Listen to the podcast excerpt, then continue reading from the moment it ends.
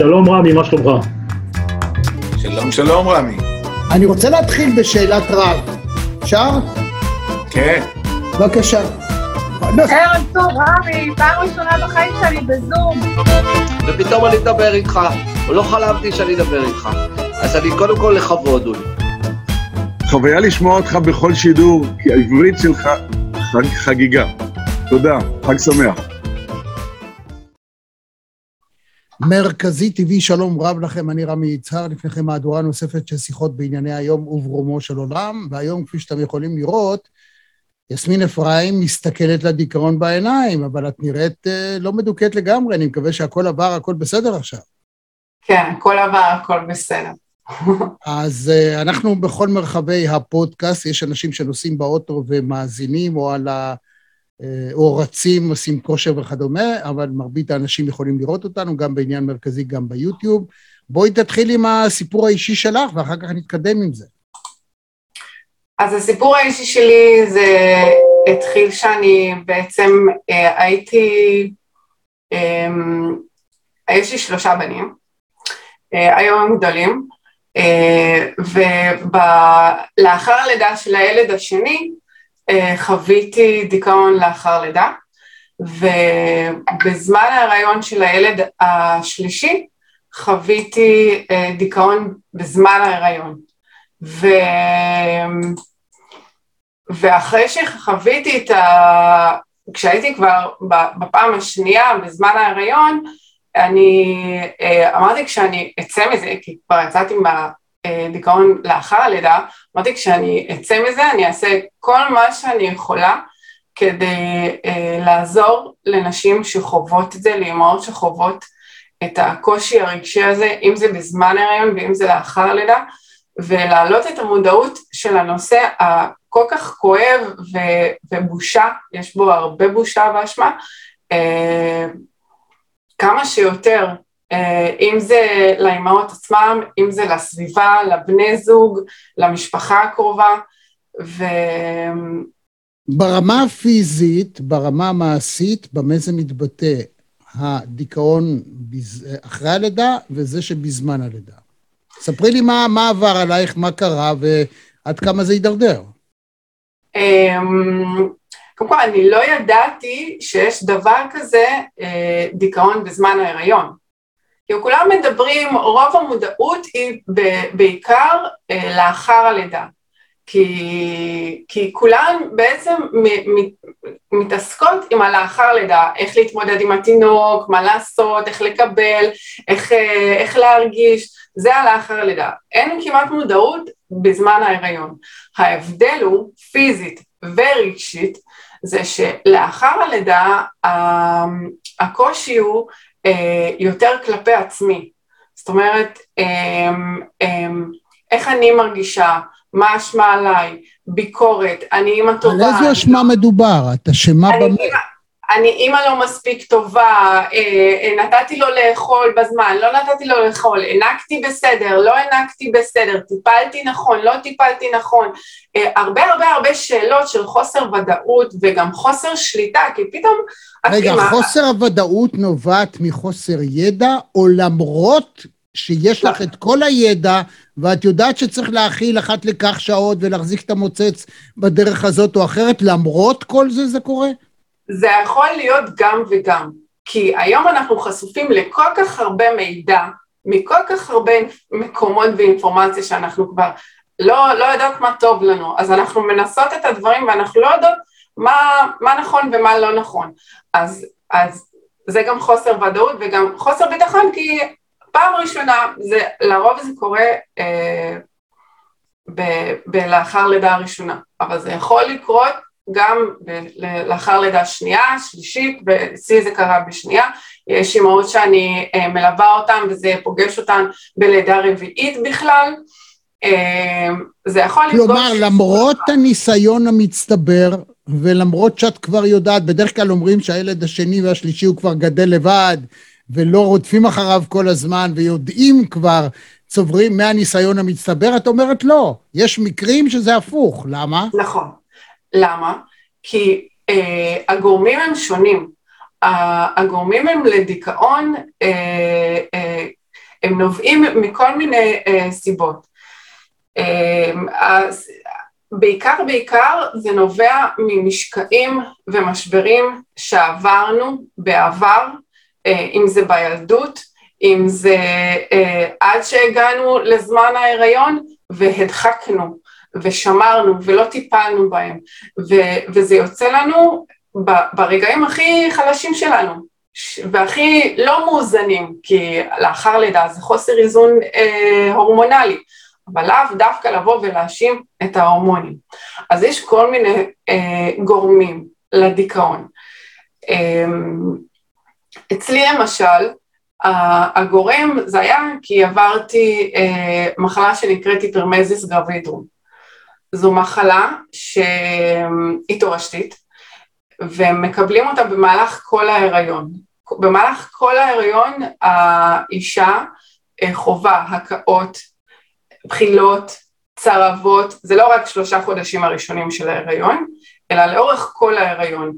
וזה אי אפשר לאכול שום דבר, אי אפשר לשתות שום דבר, זה אשפוזים, זה אינפוזיות, זה לרדת במשקל במקום לעלות, וזה הרבה הרבה הרבה דאגה לעובר.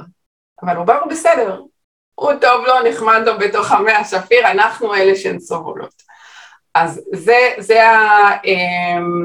זה הגורם שלי קרה.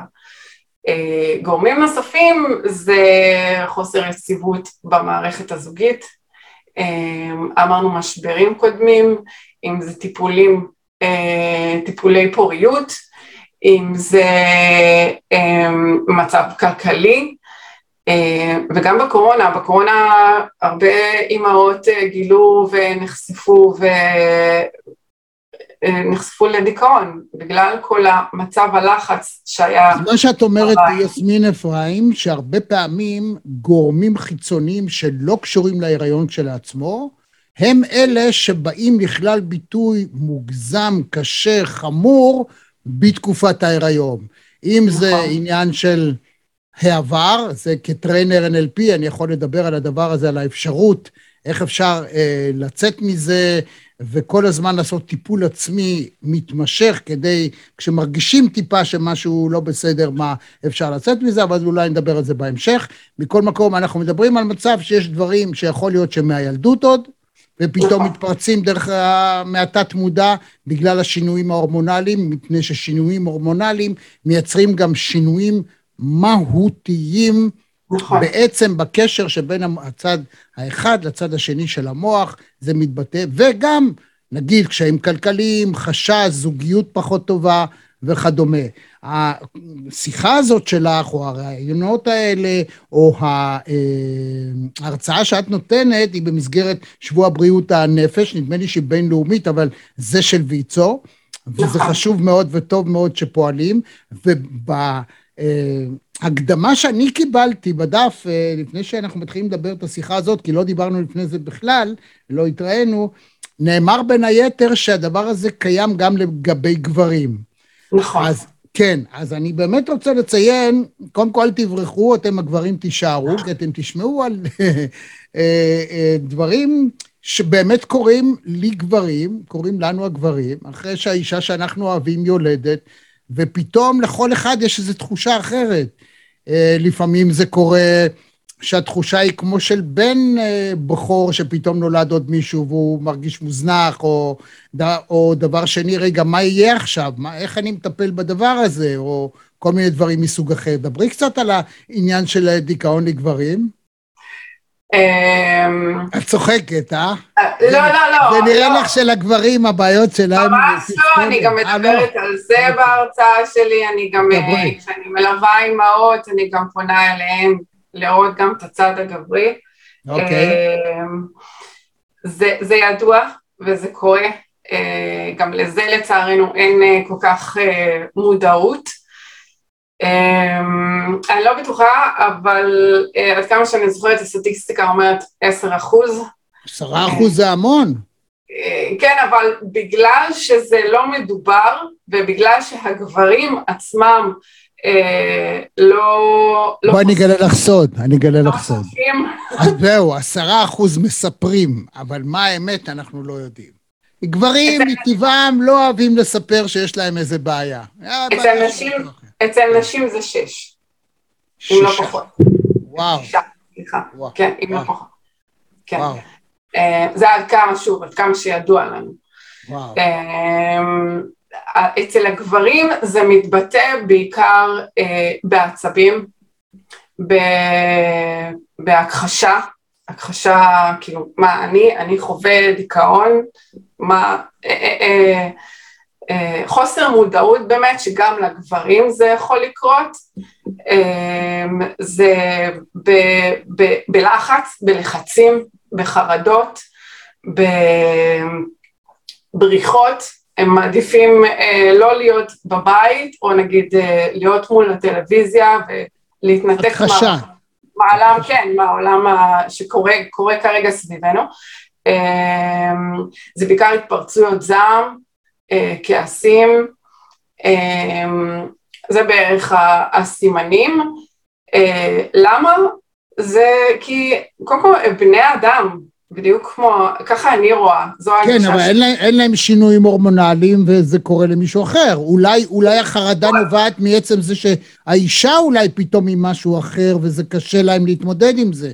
הם אוהבים אותה, הם רוצים להרגיש שותפים, ופתאום רואים את האישה כל היום מקיאה, ולא מרגישה טוב, ובדיכאון, לך תדעי. לאו דווקא שהאישה תחווה דיכאון, כדי שהגבר יחווה דיכאון לאחר לידה. זאת אומרת, יש מצב שהגברים הם, רק הגבר מדוכא, היא מאושרת, הכל טוב. נכון, נכון. למה? כי פתאום היא כבר לא האישה שנותנת רק לא את התשומת לב. אוקיי? זה כבר, יש פה תינוקת, שצריך לטפל, להשגיח, לדאוג, להיות כל הזמן אם כן נחל, לא אכל, כן טיפלנו טוב, לא טיפלנו טוב, הדאגה היא כבר לא מולו, כאילו היחס, התקשורת היא כבר לא מולו, היא כבר מול תינוק או תינוקת קטנים, שמולם צריך לתת יותר את היחס. כלומר, גברים... איפה המעמד שלו, איפה המקום שלו בתוך כל המשפחתיות הזאת שנוצרה? אז זה גברים תלותיים. זה החוסר האיזון שנוצר לגבר, ואז הוא מתחיל עם כל המחשבות. אז גבר יותר תלותי, גבר שהוא עצמאי ויודע להכין לעצמו אוכל, והוא לא מרגיש שאם לא מכינים לו ועושים לו אז הוא עבוד, פחות מועד לדיכאון או לבעייתיות, נכון? זה מה שאת אומרת? אני אומרת שזה חלק מהסיבות. אוקיי. נחזור אלייך, תני, ספרי ככה שנבין באמת עד כמה המצב היה חמור, ואחר כך איך יצאת מהדבר הזה? חשבת שזה סוף העולם כבר. כן. אני הגעתי למצב של סוף העולם, כי הגעתי לחוסר שליטה רגשית ופיזית. אני אדבר על האחר לידה, אוקיי?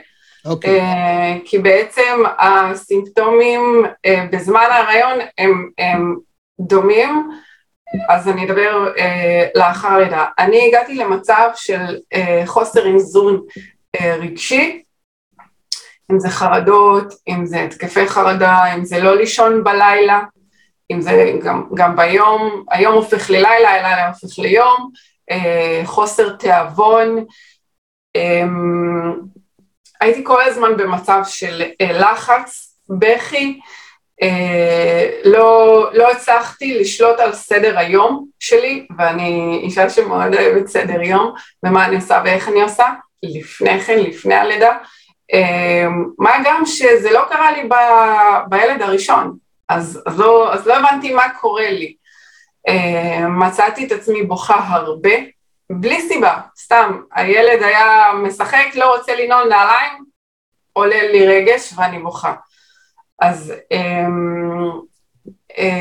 אם זה חוסר ההסכמה עם הבן זוג, ריבים, הרבה עם הבן זוג, הרבה זוגות לצערנו, נפרדים בעקבות חוסר ידיעה והכחשה של הנושא הזה. אז הזוגיות, המצב הזוגי מתערער מאוד, הגעתי למצב שלא ידעתי מי אני ומה קורה איתי, ופעלתי על אוטומט. זאת אומרת, צריך להכיל את הילד, אני אכיל את הילד. צריך לקלח את הילד, אז אני אקלח את הילד. כל מה שצריך לעשות, הייתי עושה. אבל מעבר לזה, לא. לצאת מהבית לא יכולתי לצאת, לשאוב את כל הכוחות, להגיד, טוב, אני יוצאת מהבית, לא.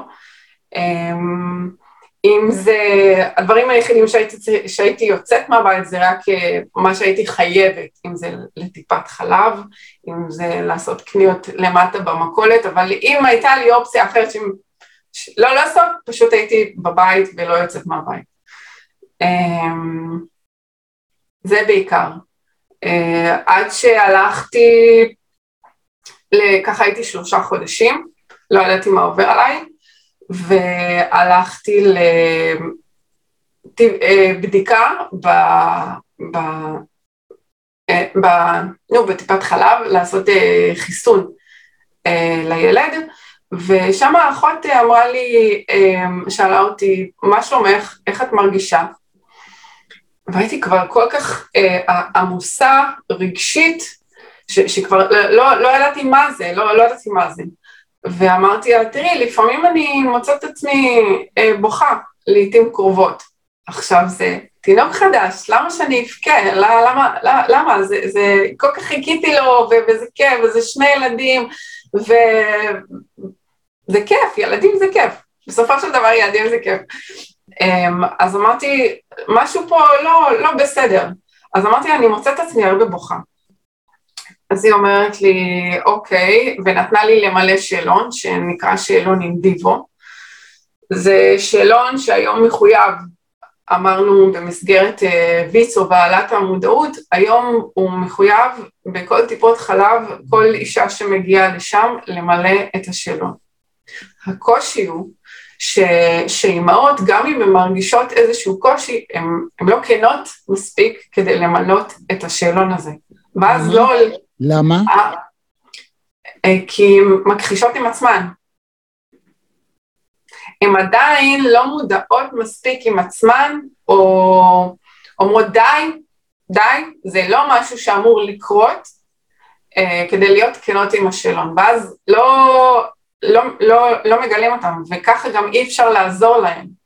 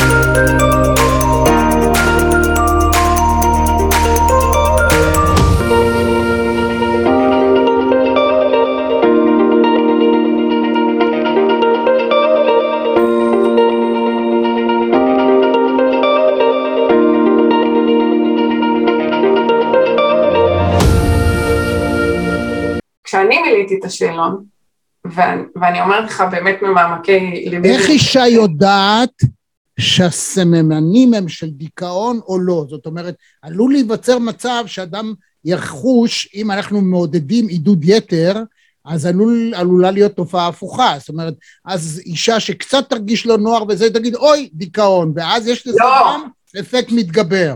לא. קודם כל יש רמות לדיכאון. זהו. יש רמות לדיכאון, נכון, יש רמות לדיכאון, אבל אני מקדימה ואומרת, גם אם לא הגעת לדיכאון קיצוני, הרגש הכי קטן שלא מסתדר לך, ואת מרגישה שזה לא את, וזה יכול להתחיל מחרדות, או חוסר שינה, או רגש שלא נעים לך איתו, לכי, תדברי, תשתפי, תטפלי. כי ברגע ש... כלומר, אם מודיעים בזמן, אז זה יותר קל לטפל בזה? האמת. מה עושים? מה עושים? מה הטיפול שנעשה? אם אישה מתחילה להרגיש והיא באה ומספרת בגלוי, אל תפחדי, תמלאי את הטופס, יעזרו לך. מה בשלב הזה אפשר לעשות בשביל להחיש את היציאה מהעניין, או לא להיכנס להעמיק יותר מדי? אם האישה פונה כן למוסד רפואי, אז מפנים אותה באמת למרכזים של טיפולים רפואיים, יש כל מיני דרך הקופות חולים, גם אני טופלתי שם, אבל אם האישה מרגישה איזשהו רגש שלא מתאים לה ולא נוח לה, וכן רוצה להיות מטופלת, ולאו דווקא דרך מוסד רפואי, כי היום יש גם בושה, מה ידעו עליי שאני בדיכאון, אז אם אני בדיכאון אז אני משוגעת, אז אני סכנה לילד, אני סכנה לסביבה, סכנה לעצמי, אני לא רוצה שידעו, יש הרבה בושה בזה, ובגלל הבושה נשים לא פונות ולא חושפות ולא משתפות. אז אם אישה מרגישה צורך שהיא רוצה לפנות באופן פרטי, תפני. יש היום הרבה מטפלים, גם כמוני וגם פסיכולוגים וגם פסיכיאטרים, ואנשים שמתמחים בתחום הזה שיכולים לעזור לך. רגע, ואלה שעושים טיפול פרטי לא מדווחים לקופות החולים? זה לא כתוב בתיק האישי? הם לא מחויבים, לא. זה טוב, מפני שאני לא הייתי ממליץ על כל דבר קטן לדבר על בעיות נפשיות, מפני שרישום בתיק הרפואי כן יכול להיות בעייתי. אבל רמי, אני יכולה לספר לך שגם כשאני הייתי מטופלת וטופלתי פעמיים, גם לאחר לידה וגם בזמן ההיריון, זה לא מדווח. אסור, סודיות מוחלטת. מצוין. אסור, זה חלק מחוקיות זכויות הפרטיות. זה אסור. יסמין, זה דבר להדגיש אותו. אפשר להבין את החשש, הוא לגיטימי, ואני גם חששתי ממנו מאוד, מה זה יגיע לעבודה שלי, וידעו, וזה יעבור לקורות חיים שלי, ואם אני אצטרך להתקבל במקום אחר, אז ידעו, אבל לא, אסור, זה חלק מזכויות הפרט. חשוב מאוד כלומר, אם מישהו הולך לטיפול פרטי, שלא באמצעות קופת חולים, לא חייבים לדווח על זה. נכון. בעיקר אם לא מדובר באיזשהו קושי מאוד מאוד מהותי של אדם שעלול להזיק לאחר. אם במסגרת מתברר, במסגרת של טיפול נפשי כזה או אחר, מתברר שהאדם עלול להיות מסוכן, או באופן מוגזם לעצמו, או בעיקר למישהו אחר, חלה חובה כן לעשות משהו על מנת לדווח על זה, נכון? כן, נכון. מה שכן, הקושי הוא בזמן. זאת אומרת, שהיות ויש כל כך הרבה נשים שמרגישות שהן צריכות עזרה, והן רוצות להרגיש יותר טוב, אם זה בזמן ההיריון, אם זה לאחר הלידה. נגיד לך, יותר מזה, נשים נמצאות בקושי רגשי, לאו דווקא בכל הסבל הלידתי, כאילו לאחר הלידה ובזמן ההיריון. נשים שרוצות להיכנס, להיריון, והייתה להם איזושהי חוויה לא נעימה בלידה הקודמת, והן חוששות להיכנס להיריון, הן נכנסות לקושי רגשי, זה גם נשים כאלה, וכשהן רוצות לפנות ולהיות מטופלות, אם זה במוסד רפואי, כי זה הרבה יותר מסודר, אז הזמן הוא חודשים קדימה, זאת אומרת, אין מענה מיידי לנשים שכן רוצות להיות מטופלות, ואז מה קורה? כאילו, עדיף לפנות באופן אישי. נכון, זה נכון, אולי, זה לא אולי, זה יותר, מבחינה כספית היא יותר יקר, אבל את מקבלת יחס אישי, ואת מקבלת יחס מיידי. לכן אני זמינה לנשים כאלה באופן מיידי. את לא צריכה לחכות 3 חודשים, את לא צריכה בירוקרטיה וכאלה, כי גם מטעם ביטוח לאומי צריך להגיש כל מיני תפסים וכאלה. מטפלים כמוני, מטפלים באופן מיידי, ואנחנו זמינים גם כשאני מלווה אימא שחובה קושי רגשי, אני נותנת מענה גם לבן זוג, גם למשפחה מסביב, נותנת להם כלים איך להתמודד עם האימא. תרתי את הכלים באופן כללי, מה צריך לעשות, מה א' ב' שמישהי שמרגישה קצת זהו, מה היא צריכה לעשות? פתאום היא בוכה, פתאום היא מדוכאת, פתאום נמאס לה, פתאום היא לא רוצה לצאת מהבית, מה הדבר הראשון שצריך לעשות? הדבר הראשון, תהיי מודעת לזה. ברגע שאת מודעת, כבר עשית צעד, להרגיש יותר טוב. כי כשאת בהכחשה, את מדחיקה, וזה גלגל חוזר, כאילו, ואז נוספים עוד דברים, ואת מכחישה, ונוספים עוד דברים. ברגע שאת מודעת, את שמה את הדברים על השולחן, זאת אומרת, אני לא מרגישה טוב, אני הייתי ככה, אני הייתי שמחה, אני הייתי מאושרת, אני הייתי צוחקת, אני הייתי מטיילת, והיום אני לא, זה כבר צעד נהדר, אני לא יוצאת מהבית, עכשיו אני מבינה שזה בגלל זה, אז מה לעשות? כן לצאת מהבית? בכוח, לבקש מחברה שתבוא לקחת אותי, לצאת עם מה לעשות? או לקבל את המצב. הדבר השני זה לשתף. אם זה את הבן זוג, אם זה את ההורים, אם זה את החברה הטובה, אם זה את השכנה, לשתף. ואם יש קושי לשתף את הסביבה הקרובה, כי מגיעות אליי נשים שהם לא כל כך בקשר עם ההורים, עם החמה, עם הזה, או בכלל אימהות יחידניות, או באותו זוג. אז תפני לפורומים, יש קבוצות, היום אני מנהלת, היום אנחנו כבר כמה שנים טובות מנהלות, אני יחד עם שותפה טובה שלי, תמר קלר שקדים, מנהלות קבוצת תמיכה בפייסבוק, זה נקרא נשימה, דיכאון בהיריון ולאחר לידה, להתחבר לקבוצות, לפורומים שיכולות לתת לך מענה ושיתוף. אוקיי, אני אומרת לך, ברמה המעשית, אני אומרת לך שאני לא יוצאת מהבית, ונורא חבל לי על זה, ואני מרגישה שזה העולם סוגר עליי, מה את מציעה לי לעשות? כן לצאת מהבית? מה לעשות? זה לא רק כן לצאת מהבית, לצאת מהבית זה דבר אחד, אבל אם את לא מצליחה מהבית, אני לא אכריח אותך לעשות משהו שאת לא מצליחה, אז תנסי לעשות משהו שאת כן מצליחה, מצליחה לשמוע מוזיקה, את מצליחה לקחת את ה5 דקות הפסקה רק בשבילך לשתות קפה, את מצליחה לתת טיפול לתינוק, לבעל, לחברה, בשביל שלך יהיה 5 דקות בשביל עצמך, מקלחת טובה, זה דברים הכי קטנים, זה לאו דווקא לצאת מהבית. כל דבר קטן שעושה לך טוב, ותעשי אותו. זאת אומרת, נתחיל בזה שכשמרגישים לא טוב, אז תעשו משהו שעושה לכם טוב, אפילו בקצת, בקטנה, מה שנקרא, ופתאום הכיף שתקבלו באותו פרק זמן, של 10 דקות לשתות קפה, כמו החשש שהיה בלידה הראשונה, כשמדובר בשנייה על התהליך שהיה קשה, כשחווים דברים טובים, גם הם נטמעים בזיכרון, חוזרים עליהם והם גם משפיעים לטובה, על הרגעים הפחות טובים. אז זה חשוב מאוד, יפה. מה עוד? ותדעי שזו תקופה. זו תקופה קצרה, ותפני לטיפול, לפנות לטיפול.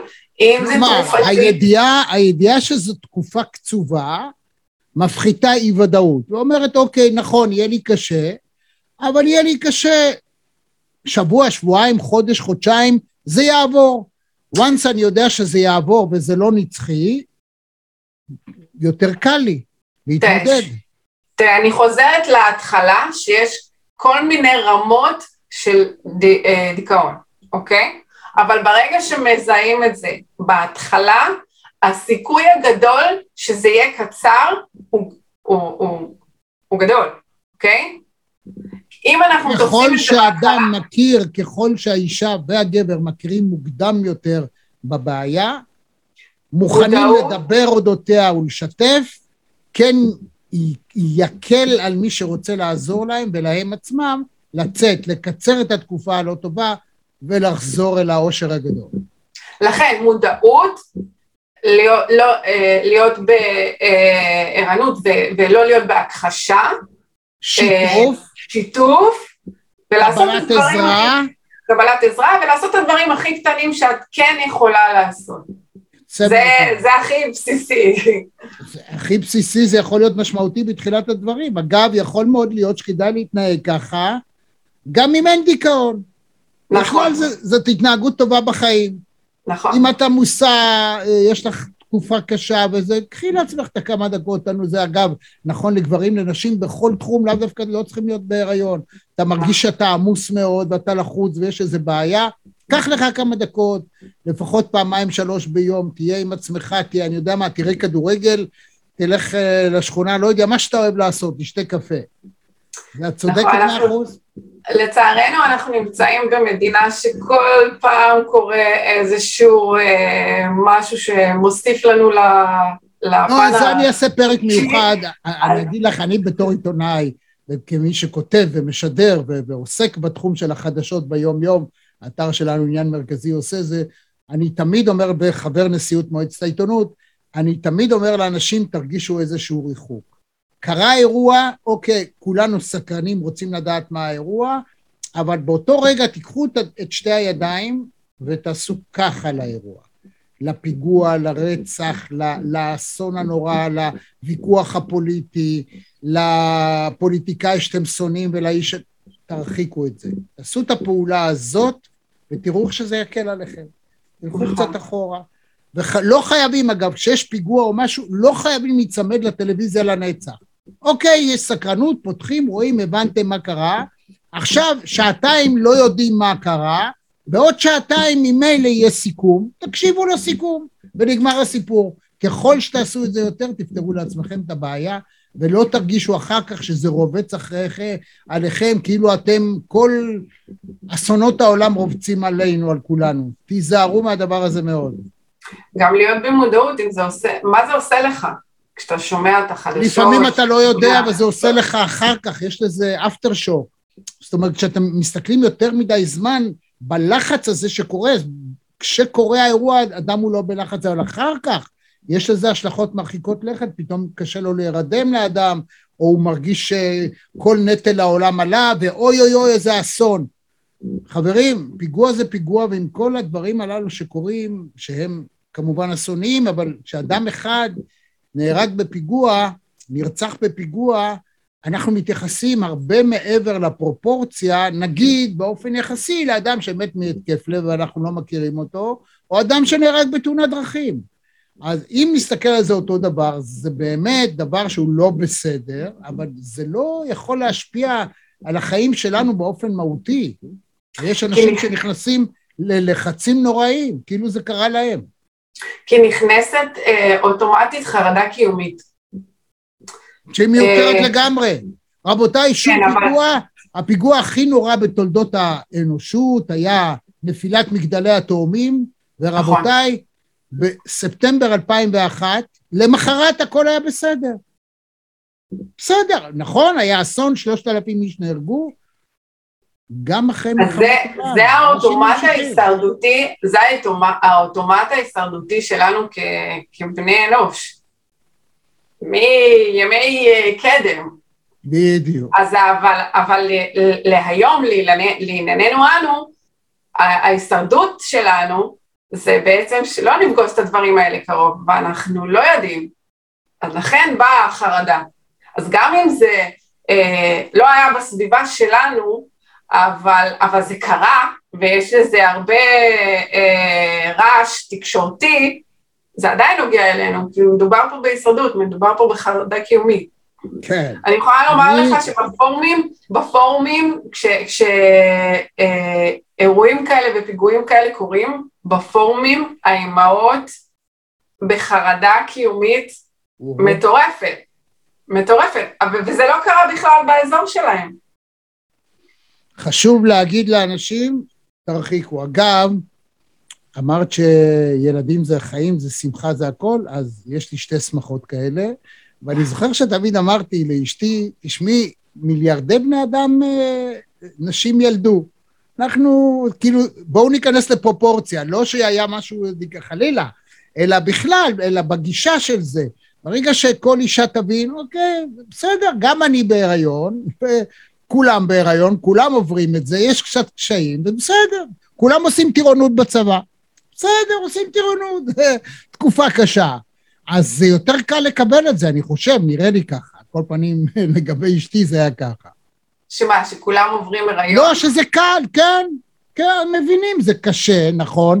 תראי, קשה, נכון שלבעל יותר קל להגיד, אבל כשאדם מקבל את זה על עצמו ואומר, בדיוק כמו, למה אמרתי כמו הולכת לטירונות? אני יודע שאני הולכת לתקופה קשה, יש טירונות, היא לא נעימה, אומרים לי, ישכב, פול, כך, תירה, תישן באוהל, אתה רגיל לישון במקום אחר, בוא עכשיו ביער חצי שנה או שנה, זה לא נעים, אבל אתה אומר, אוקיי, זה ייגמר. נכון. בחינות בגרות ייגמרו. נכון, נכון, ופה המודעות, שזה תקופה, שזה קשה, וזה יעבור. אבל בדיכאון לאחר לידה, ובזמן ההיריון, זה תקופה וקשה, אבל אם את לא מטפלת בזה, זה יכול לחזור אלייך ככה, אוקיי? עברת את זה, צלחת את זה, חזרת לחיים שלך, ולא טיפלת בשורש, למה כי יש פה שורש. זה נפשי, זה לא לשים פלסטר, זהו, אני בסדר, אני מרגישה טוב, עברת את זה, צלחת את זה, אני הכי שמחה בשבילך, אבל תטפלי בשורש, כי אם לא תטפלי בשורש, זה יבוא ככה. מעניין, מעניין, זאת אומרת, בכל מקרה, אולי תרחיבי בנקודה הזאת, למה הכוונה? זאת אומרת, גם אם מרגישה שזה עבר וזה בסדר, אז לא? תראה, קושי רגשי, דיכאון, שוב, יש רמון, אוקיי? אבל הדיכאון הוא מחלה לכל דבר. הוא מוגדר וידוע כמחלה נפשית לכל דבר. וכמו שמטפלים בסרטן, מטפלים בכל מיני מחלות, באפילפסיה, אז הדיכאון זו מחלה נפשית. אנחנו לא רואים אותה, אנחנו מרגישים אותה, אבל כמו שמטפלים בכל מחלה, נטפל גם בזה. בגלל שזו מחלה לכל דבר. גם אם זה ברמה הכי נמוכה שיש. מעניין. אוקיי. מה לגבי טיפול תרופתי? אני לא נגד, אני לא בעד, אני להפך. את מעוניינת לטפל בתרופתי? מעולה, סבבה. אבל תהיי גם בשיחתי. את לא מעוניינת בתרופתי? אז תלכי לטיפול שיחתי. גם וגם? טוב? כן, גם וגם מעולה. מעולה, הכי מעולה. אבל אם את לא מעוניינת... על מה אנחנו מדברים? על ציפרלקס? יש כל מיני, כל אחת ומה ש... הפסיכיאטר מתאים לה. יש גם מינונים, בהתאם לאישה, בהתאם לרמה, בהתאם למצבה, בהתאם לסביבה, בהתאם לרקע שלה, כי יש כאלה שבאות גם עם רקע, הכל בהתאם. אבל אם את לא מעוניינת תרופתי, תטפלי בשיחתי. ואם את רואה שזה לא עוזר, תפני לתרופתי. אז את, יסמין אפרים, את עברת הריון אחרי לידה, ואחר כך הריון בזמן לידה. דיכאון. את עכשיו נראית לי דיכאון אחרי לידה, ואחר כך דיכאון תוך כדי לידה. נראית לי עכשיו לגמרי בן אדם מאושר, שמח ובכיפי. אז זאת אומרת שכן אפשר להיפטר מהעניין. זה הרבה עבודה. תראיות ויש כמה רמות, ויש רמות מאוד קיצוניות. יש נשים שמגיעות לאשפוזים, לצערנו, וטיפולים של מכות חשמל במוח, ולא כולן יוצאות אחרי חצי שנה, שנה, יש כאלה גם ממשיכות. יש ניסיונות אובדניים? כן. כן. לכן הדגש שלי זה להיות במודעות ולטפל. גם האישה עצמה וגם הסביבה. אם אתם, זה יכול לקרוא לכל אחת, אתה יכול לקרוא לשכנה, לחברה לעבודה, לאשתו של חברה שלך, לזאת שיושבת לידך במשרד, למנהלת שלך, זה יכול לקרוא לכל אחד, לכל אחד. תהיו ערניים, תהיו מודעים. יסמין אפרים, אנחנו נכתוב למטה את הלינקים, איך מגיעים אלייך, איך מגיעים לאנשים, או גם לקבוצת הפייסבוק שלך, להרצאות שלך, ולכל מה שאפשר, ושוב אני חוזר ואומר, זה מסגרת שבוע בריאות הנפש, וויצו עושה דבר מאוד מאוד חשוב וטוב, שהיא מנסה לסייע בדבר הזה, וגם המאבק הציבורי על כך שינתן יותר כסף, במסגרת טיפות חלב וקופות חולים וכדומה, אבל תדאגו גם לגברים, כי גם הגברים, גם אם הם לא אומרים את זה, נכון. קשה להם. קשה נכון, להם. נכון, קשה. נכון. אבל נכון. היה כיף, טוב שאנחנו מסיימים את השיחה הזאת בחיוך, שנינו, ושנהיה בריאים, ויהיה לנו ילדים, וילדים זה שמחה. הרבה בריאות, הנפש והגוף, זה ביחד, זה ביחד, נפש וגוף זה ביחד. אם אהבתם את השיחה, אל תשכחו לעשות איזה לייק, מה אכפת לכם? נגיע, הכל בסדר. או תעקבו אחריי באינסטגרם ובפייסבוק. בדיוק, אז ניתן למטה לינק, אין שום בעיה, ותעשו גם שיתוף. כמה שיותר נשים, גם גברים, אבל כמה שיותר נשים יראו את השיחה הזאת, אני חושב שזה יכול לתת איזושהי נקודת אור, ואפשרות...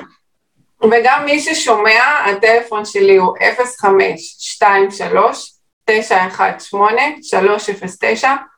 תפנו, בכיף ובאהבה, אני אתן לכם את המענה. ותגידי עוד פעם, 0523-918-309. אם הייתי מבקש מסלקום את מספר הטלפון הכי מסובך בעולם, אז אומרים לי, אין בעיה, תלך ליסמין אפרים. אם את רוצה שאנשים יתקשרו אליי, תנסי, תקני מספר יותר פשוט, עולה כמה לירות. אפשר לקבל דיכאון רק בניסיון לזכור מכל זה. אני זוכר 0523. שנהיה בריאים, יסמין אפרים, היה כיף לדבר. תודה רבה רמי, תודה רבה על הכל. ביי.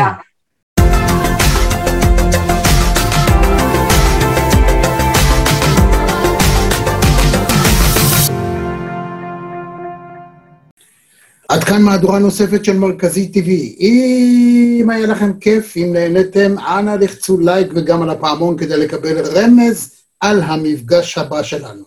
אני רמי יצהר, נתראות.